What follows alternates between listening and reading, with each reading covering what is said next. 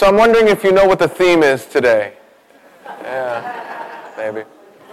So, so let me tell you, um, the reason we did this is because tomorrow it'll be nearly impossible to get here. It's very, very practical. It'll be nearly impossible. But now watch this. There's another bonus. Today, I think tonight, someone just recently told me it's like daylight savings time, which you get to fall backwards. So that means you get an extra hour of sleep. So if you came today, you not only get an extra hour of sleep, you get, you get a no guilt Sunday. You get a no guilt Sunday. So this is uh, my wife. It was funny. We were uh, doing emails back and forth, and she was like, "I haven't slept late on a Sunday in decades."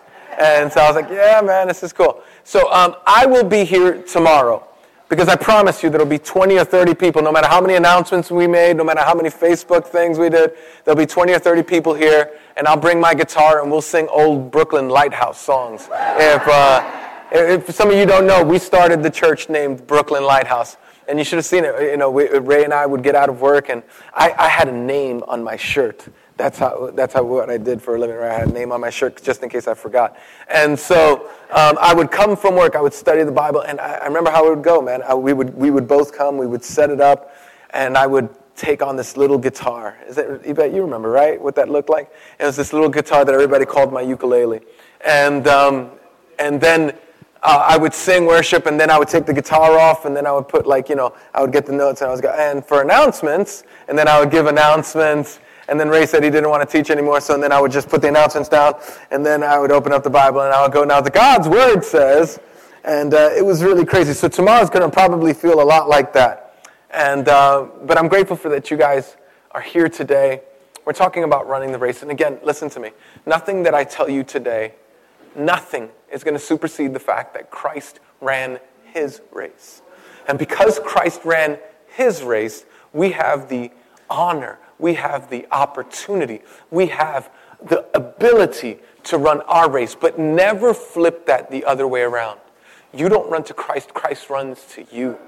You don't endure, He endures you. You don't have the strength. Nothing I tell you today will ever take. I have no strength to stay sober. I have no strength to be a good husband. I have no strength. But Jesus, good news, Jesus has all the strength in the world that you need to endure you, empower you, and strengthen you for the road ahead.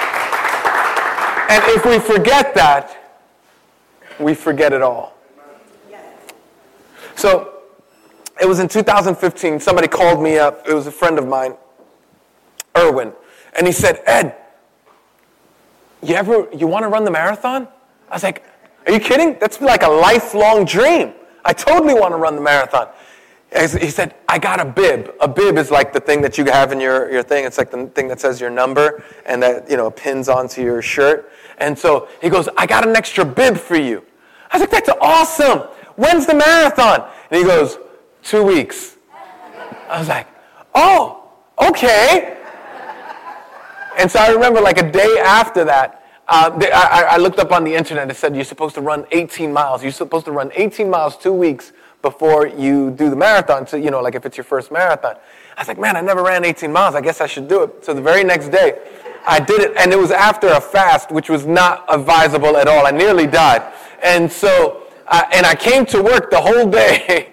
and then it was a Tuesday. I remember it was a Tuesday. We had a meeting, like one of those business meetings that we used to have, and it lasted till like whatever eight eight thirty. And I remember running here, and I could tell you exactly where I ran. I ran from here to Prospect Park, around Prospect Park three times, and then I ran to my house. It was 18.4 miles, and I nearly died. I nearly died.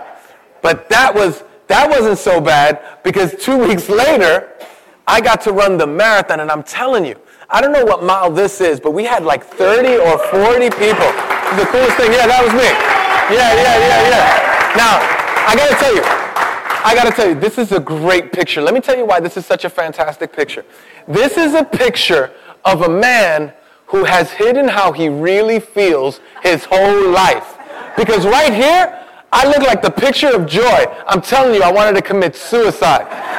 I wanted to dive face first into the concrete just so that I could stop running this race. It was terrible. This was one of the worst moments of my life. And so, so I'm running, and it was true. It was Yvette. This is your daughter. Um, I, I saw Michelle, and so like I'm like this. This is this is the way I was running. and I was going like this. And then I saw Michelle and I was like, hey! And I ran to Michelle, gave her a hug, and she snapped that picture. I was like, yeah, yeah, yeah. I'm telling you, they were giving stuff online because I didn't know how to, I didn't prepare, I didn't do anything. You know, when you run by, they give you water, but after a while, they give you anything. Like they give you, I, I swear, if they would have slipped me roofies, I would have taken anything. I would have taken anything. True story. A guy pulls me, he, he sees the pain on my face, he pulls me on the side. True story. He goes, Edwin, Edwin, because you know, I, I, you write your name on your shirt or on the thing, it says, I, I had Edwin. He goes, Edwin, Edwin, come here. You look like you're hurting. And he goes, listen, these are salt pills. True story. Goes, these are salt pills. You're, what's the problem with your body is that your body's breaking down. Start, you're not doing well. You need more salt. You need to take it. I, I didn't question him one second. not one second. I said, go, go. How many of these I gotta take? Tell me. I didn't question him. He could have gave me Coke. I didn't care. I was like, where's the straw? It was terrible. It was terrible. All right. All right. But I was grateful that I didn't lose my clean time. It's true. But I, I could have.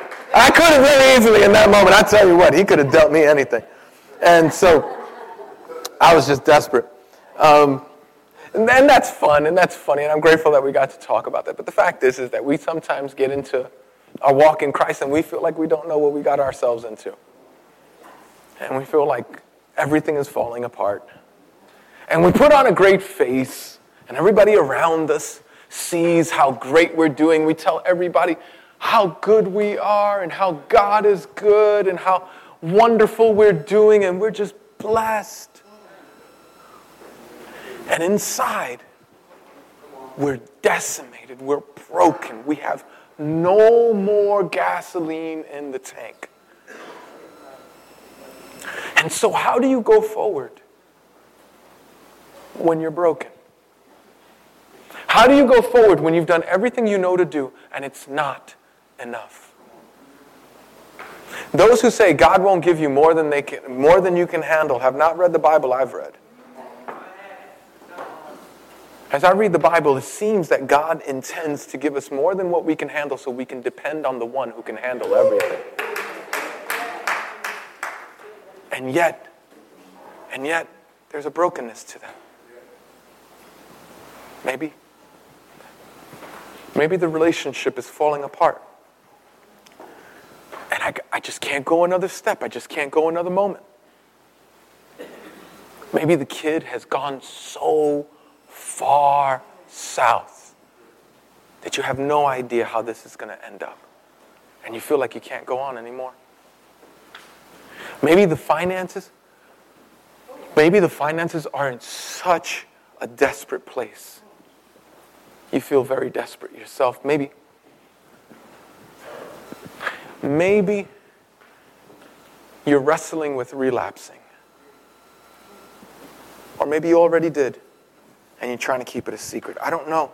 But I know that as we move in this walk in Christ, it doesn't matter what we portray on the outside, it gets rough, it gets difficult.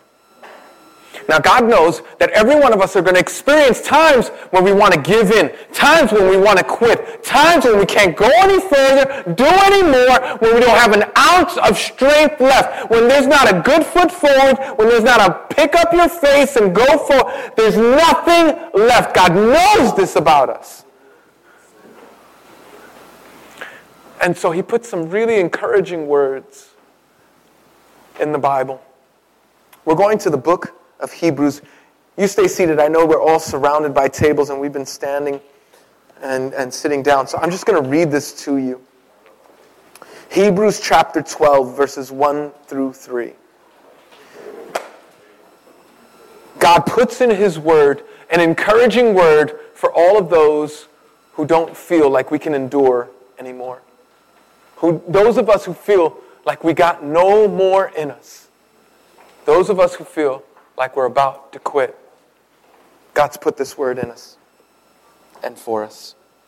Hebrews 12, chapter 12, verse 3, 1 through 3. Therefore, since we are surrounded, man, let's read this together. This is one that you got to read with me. This is good, man. One, two, three.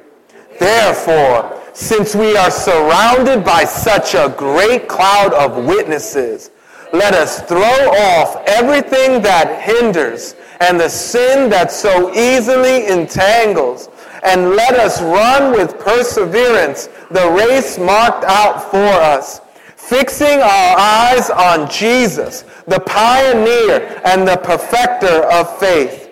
For the joy set before him endured the cross, scorning its shame, and sat down at the right hand of the throne of God.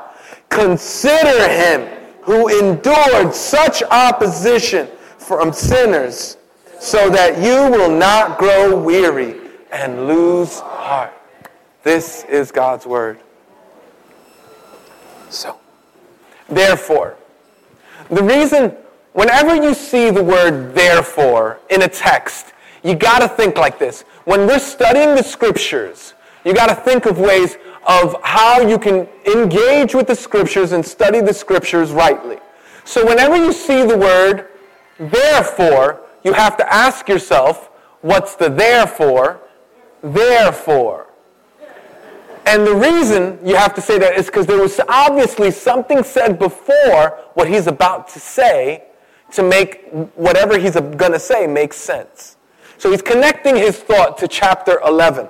Now, chapter 11, for many of you, um, you may or may not know that chapter 11 is like the hall of fame for faith believers.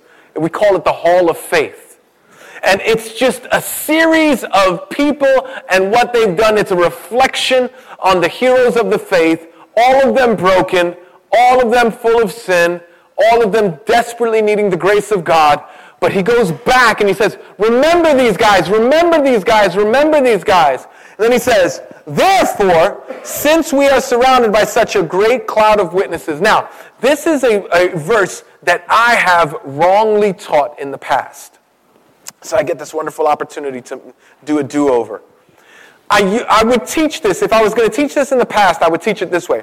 So what, what happens is, is that all, the, all those who have died, all those faithful who have died, look down on us and are rooting us on cheering for us so that we might continue in our faith run. That's not at all what this means. This is not that we have a group of people looking down on us, but rather that we have a group of people that we can look upon. We ourselves could look upon for encouragement. Because the fact is, if people in heaven are watching me live out my Christian walk, I don't think heaven would be heaven much. It would be pretty disappointing right? I, I, I blow it like, you know, I'm the last person. If you're in heaven, I'm the last person you want to go. You want to go. Come on, Evan, come on. Oh no, oh, you could have done better than that. That's what it would be like in heaven. So I'm pretty sure that's not it. What's happening is not there's not a group of people to look upon us, but there's a group of people that we can look upon for encouragement. We go back to that chapter 11 and look upon it and say, look at Samson, look at Jephthah, look at, look at these heroes. That's the whole point of, the, uh, of what the Hebrews writer is trying to make. He's going, you're not the only one. You're not the only one who's struggled. You're not the only one who's looked at difficulty. You're not the only one who's had to answer the question, where's my next meal going to come from? Or how am I going to get out of this one? Or how is this going to end? You're not the only one with questions. You're not the only one with pain. There are people for us to look on and see God's faithfulness in their lives. Therefore, since we're surrounded by that bunch, by that group. Since we can go back and reflect, since we have the Old Testament and we could read upon it, since we have the New Testament and we could look at how others have walked in the faith. Since we're surrounded by such a great cloud of witnesses, their lives and sometimes even their deaths was a witness to us that God is faithful. Therefore, since we're surrounded by such a great cloud of witnesses, let us throw off everything that hinders and the sin that so easily entangles. Let me just, let me just say this. The big idea for today is simply this Christ finished so that you won't quit. Christ finished so that you won't quit. We have in Christ all that we need to get through bad marriages. Did you know that? We have in Christ all that we need to get through bad health. Did you know that? We have in Christ all that we need to get through depression, cancer. We have all that we need because Christ give it, gave us himself. Christ finished so that you won't quit. He went the whole way so that you could make your way to him. That's how we need to view running our race. We don't need to tell ourselves to try harder, do better, be more honest, stop lying, white knuckle it. That is not the gospel at all. The gospel is, is that you're hopeless. And that in Christ, we have a righteousness that doesn't belong to us, but that is given to us by Him. So, if we're going to endure, recognizing that Christ finished so that we don't quit, Christ is going to speak to us right now. And like, and like a loving father, or like a, yeah, like a loving father, he's going to give us instruction about there are some things that are going to make your journey harder. You're going to do it, you're going to make it harder on yourself. And so if you're in a difficult time, if you're suffering, you want to put a really good attention to what we're going to say right now.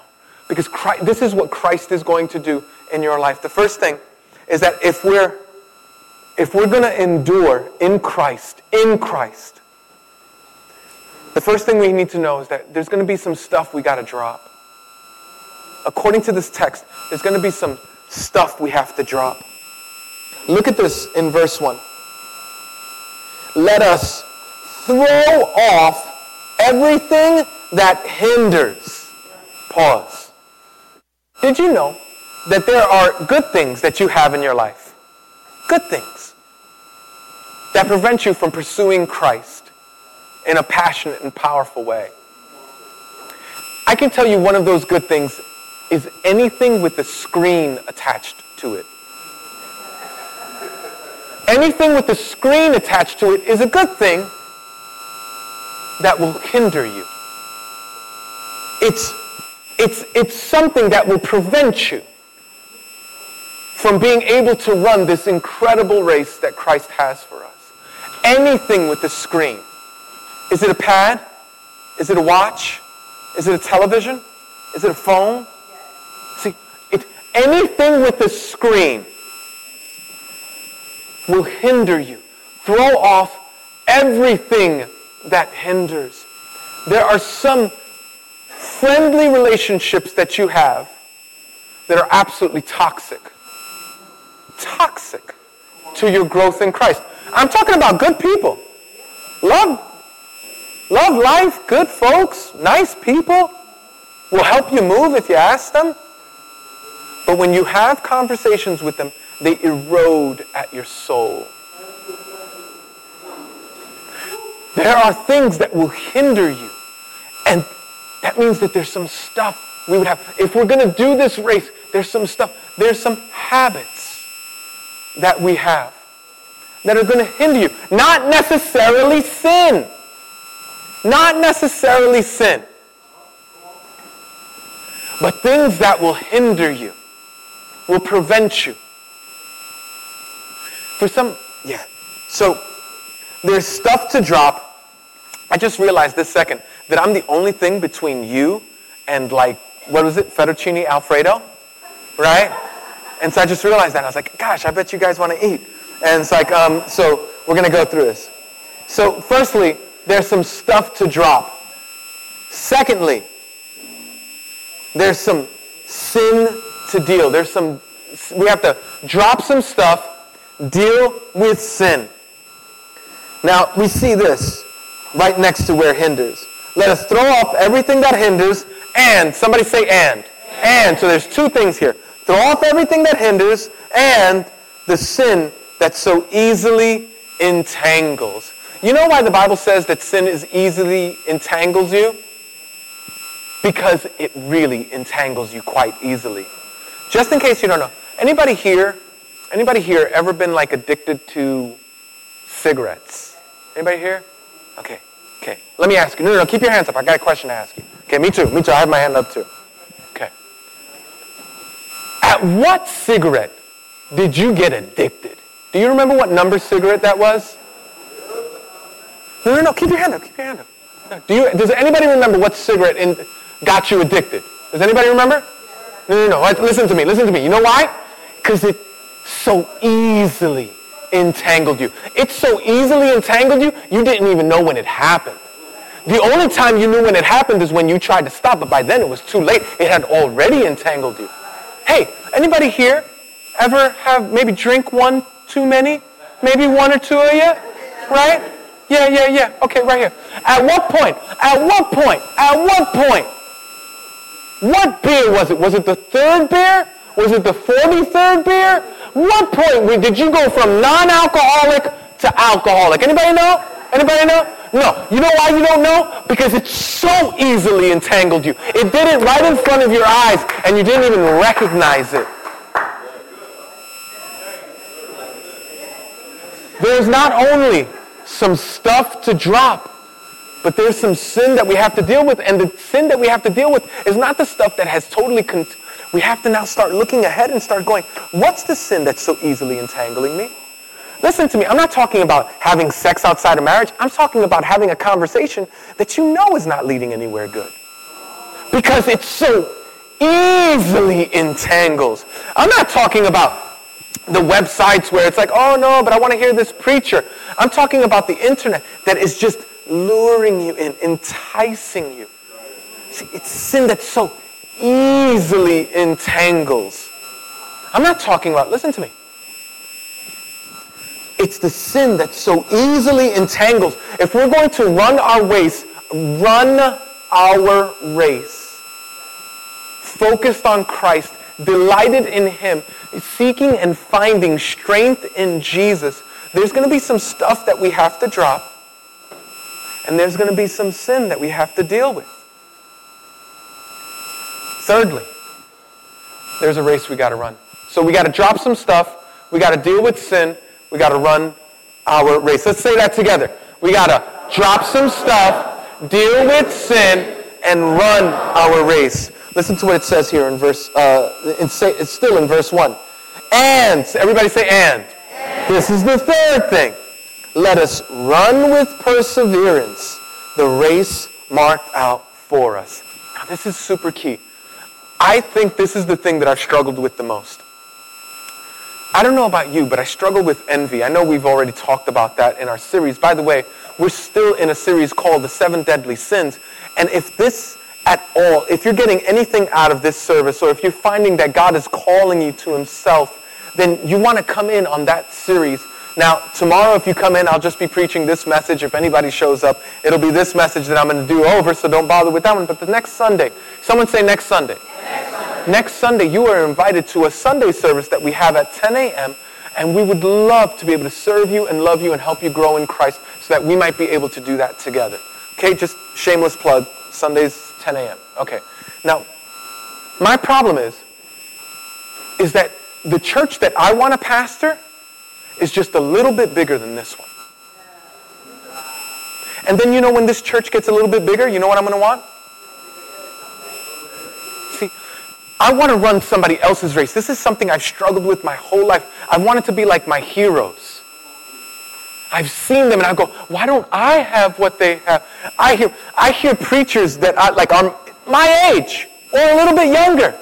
And they get invited to these amazing places. And I'm telling you, nothing up my sleeve, man. I walk in jealousy. I look at those guys and I go, I'm a better preacher than them.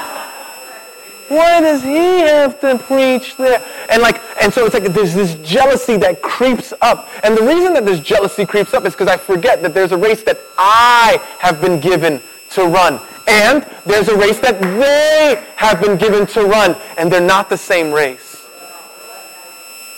It's so easy for me to be entangled in this idea that I'm not called to run my race, I'm called to run their race. And the pain of that is unbelievable because God is like, dude, I have not equipped you to deal with that kind of pressure, that kind of pain. I tell you, when I was younger, I would go, oh my gosh, you know what I want? I want a, a marriage. I want a bunch of kids. I want a house. I want a car. And like I got all of that. And that's a lot of work. I don't know if you guys, like I know you, and some of you guys are just getting clean, right? And you're thinking to yourselves, you know what? I just need, I just need, a, oh man, a marriage and a good job and all that other stuff. There are pressures that come along with that that are amazingly intense, amazingly intense. Is it? Listen to me. Listen to me. It's the, it's the race that God gave you. The race that God gave you. Not the race that God gave the other person that you feel jealous about. Not the race that God gave the other person that you want for your life because you think that it's more glamorous. Not the race that feeds your ego or the race that feeds your... Listen, it's the race that God gave to you. We walk in humility because we know that every gift we've ever received comes from God. And so we thank Him. So if you have two days clean, you thank Him that you have two days clean. And if you have one day clean, you thank Him that you have one day. And if you relapse and you confess it today, you thank Him for giving you the grace to confess. And if you're struggling with something, you thank Him that you have a whole room full of people. Anybody here ever struggle with something? Look at all the people you got. Right? Look around, look around. I know there's some of you who've never struggled with anything. It's cool. I understand. But for the most of us, you can go to those people who have struggled with stuff. You, you have a group of people, a church, who will love you and help you run your race. But, beloved, I can tell you this with great sincerity and assurance. None of this matters if you don't get this last point. None of this matters if you don't get this last point. So we said, well, let's read this together, right? So we said, right, if, if we're going through difficult times and we're going to endure, Jesus is going to lead us because he ran, because he ran his race. We are allowed to run our race because Christ finished. So we don't have to quit. And if that's true, Christ is going to give us some stuff to drop, some, to drop some stuff, to deal with sin, to run our race, and a Savior to gaze. He's going to give us a Savior to gaze on. Let's look at this. Fixing our eyes on Jesus, the pioneer and perfecter of faith. The pioneer and perfecter of faith. Fixing our eyes on Jesus. So, here's how this happens. When you, are, when you and I are going through a difficult time, because our eyes are so closely surrendered to Christ, we're so fixed on Jesus, that encourages us. That gives us the strength. So, you're having relational difficulty. Your girl, your man, don't, they don't understand you. They're just treating you bad. After all you've done, they are not responding to you in a way that you find is true and good and right. Listen to me. So let's say I'm a, let's say I'm the wife who has given and given and given and given and just feel hurt by the person that I'm loving, my spouse, loving and serving him. I get to take a step, and there's two things that I get to do. One, I go, Jesus, have you ever loved someone who you only gave and gave and gave and they just gave you nothing but heartache? And he goes, I don't know, Edwin, let me think about that one. Starts with E, and their name starts with E and ends with N. I'm thinking, yeah, you. Yeah. Right, right, right, right. And, and I could get broken. You mean, you mean this is what I look like. My husband is what I look like when they treat me bad. That's what I look like when I'm disrespectful and hurtful towards you. This is how hurt you walk around when I deal with you in a way that doesn't give you honor and glory. Beloved, sit in that till tears stream down your face. Till you recognize that in, if I'm the wife in that scenario, I need to sit in that till I recognize that I am the biggest sinner in that marriage. Because the, my husband might be sinning against me, but they're just sinning against another sinner. I'm sinning against the creator of the universe who's done nothing but good to me. They could pull up some stuff that I've done to them, even though I don't want to admit it. But Christ has never done anything to me, nothing but good to me. Beloved, this is what it means to gaze on our Savior. We reflect on what Jesus has done for us, even as we see. So, what happens after that? After that, I go, So, God, how do you treat me? How do you respond to me? How do you deal with me? Even though I recognize now that I'm truly, truly sinful towards you. Oh, beloved. Then we look at the cross and we see that he finished his race and that he loved and that he gave and that he served and he laid down his life for us so that we might be able to love, serve, and lay down our lives for others. Maybe, maybe you have some kids who are going in the wrong direction and they're breaking your heart and you're doing everything for them and they're breaking your heart and you're doing everything for them and they're breaking your heart. And you go god god do you have any kids that break your heart? I don't know edwin let me think about that for a second. I can think of one. First first letter in his name is e. Yeah it's me. And so God, how do you deal with this? Is, is this the way I look? When I rebel against you? When I go, oh, you'll forgive me?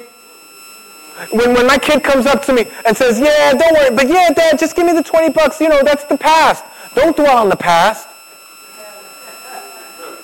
Just give me 20 bucks. Is this the way? Is this the way you feel like when I come to you and I just tell myself, ah, but Jesus will forgive me? Jesus will forgive me. That's, a, that's my excuse for all my sin. Jesus will forgive me. Jesus will forgive me.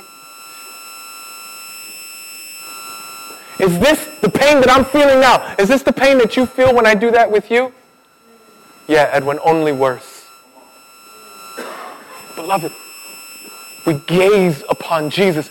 We don't, listen, I can't endure because I'm a good dad or a good wife or a good husband or a good child. I can endure because Jesus, Jesus was the good one, the good son who laid down his life so that brothers and sisters could be adopted into his family. Now, if you live like this, listen to me, there's a way to live in Christ that goes, listen, just do better. Try harder. And I'm telling you, it's exhausting. I meet people who stop coming to church all the time. And the, the, the number one the number one issue is because they tried to live this way. They didn't they, they did the first three. They dropped some stuff, they dealt with sin, they ran their race, and Jesus did not give them what they wanted. And so they put Jesus in their debt. Right? Because if we do good, what do we say? What do we hear all the time? When people say, people go, People go like this. People go, after all I've done for God. After, listen, I've been going to church. I've been reading my Bible. I've been staying clean.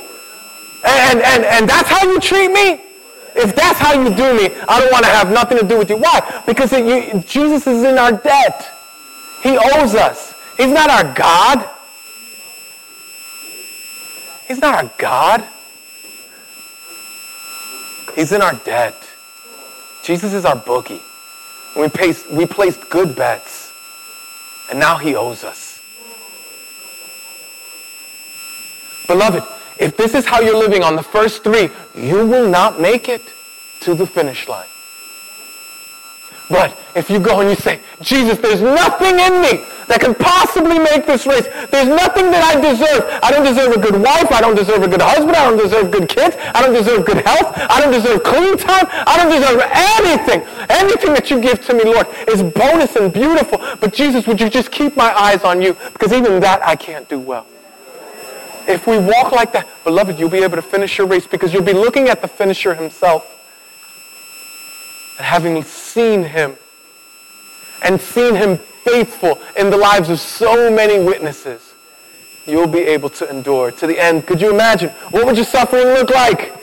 What would your suffering look like if, if on Monday morning, if tomorrow, when the bad, next bad thing happens, what would it look like if you just said, no, no, no, I know this problem looks big, but my focus, my gaze is not on the problem. My focus, my gaze is on the Savior. Yeah. It would change. I'm telling you, you would suffer better. You would depress better. You would be tempted with going back out there better.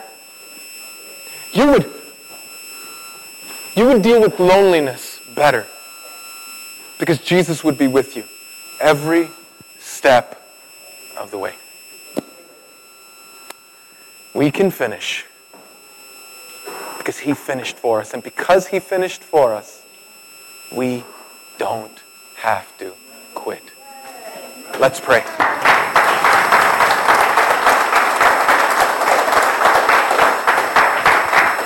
Jesus, I'm so grateful that you remind us that you are no quitter.